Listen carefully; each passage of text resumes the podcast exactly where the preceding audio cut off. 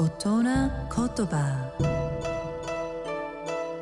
日本の歴史と風土が作り上げた美しい言葉の世界。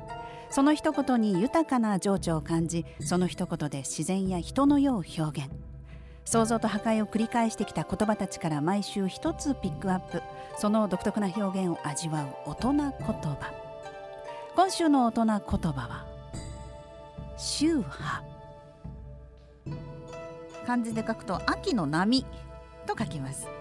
意味は秋の頃の澄んだ波のことなんですが、まあ、ここから派生して澄んだ波のように涼しげな美人の目元という意味もあります。でさらにこの美人の目元から派生して色目とか流し目とかこびた目つきという意味も含まれるようになりました。女性が色目を使って異性の関心を引こうとする。他人の関心を引こうとする。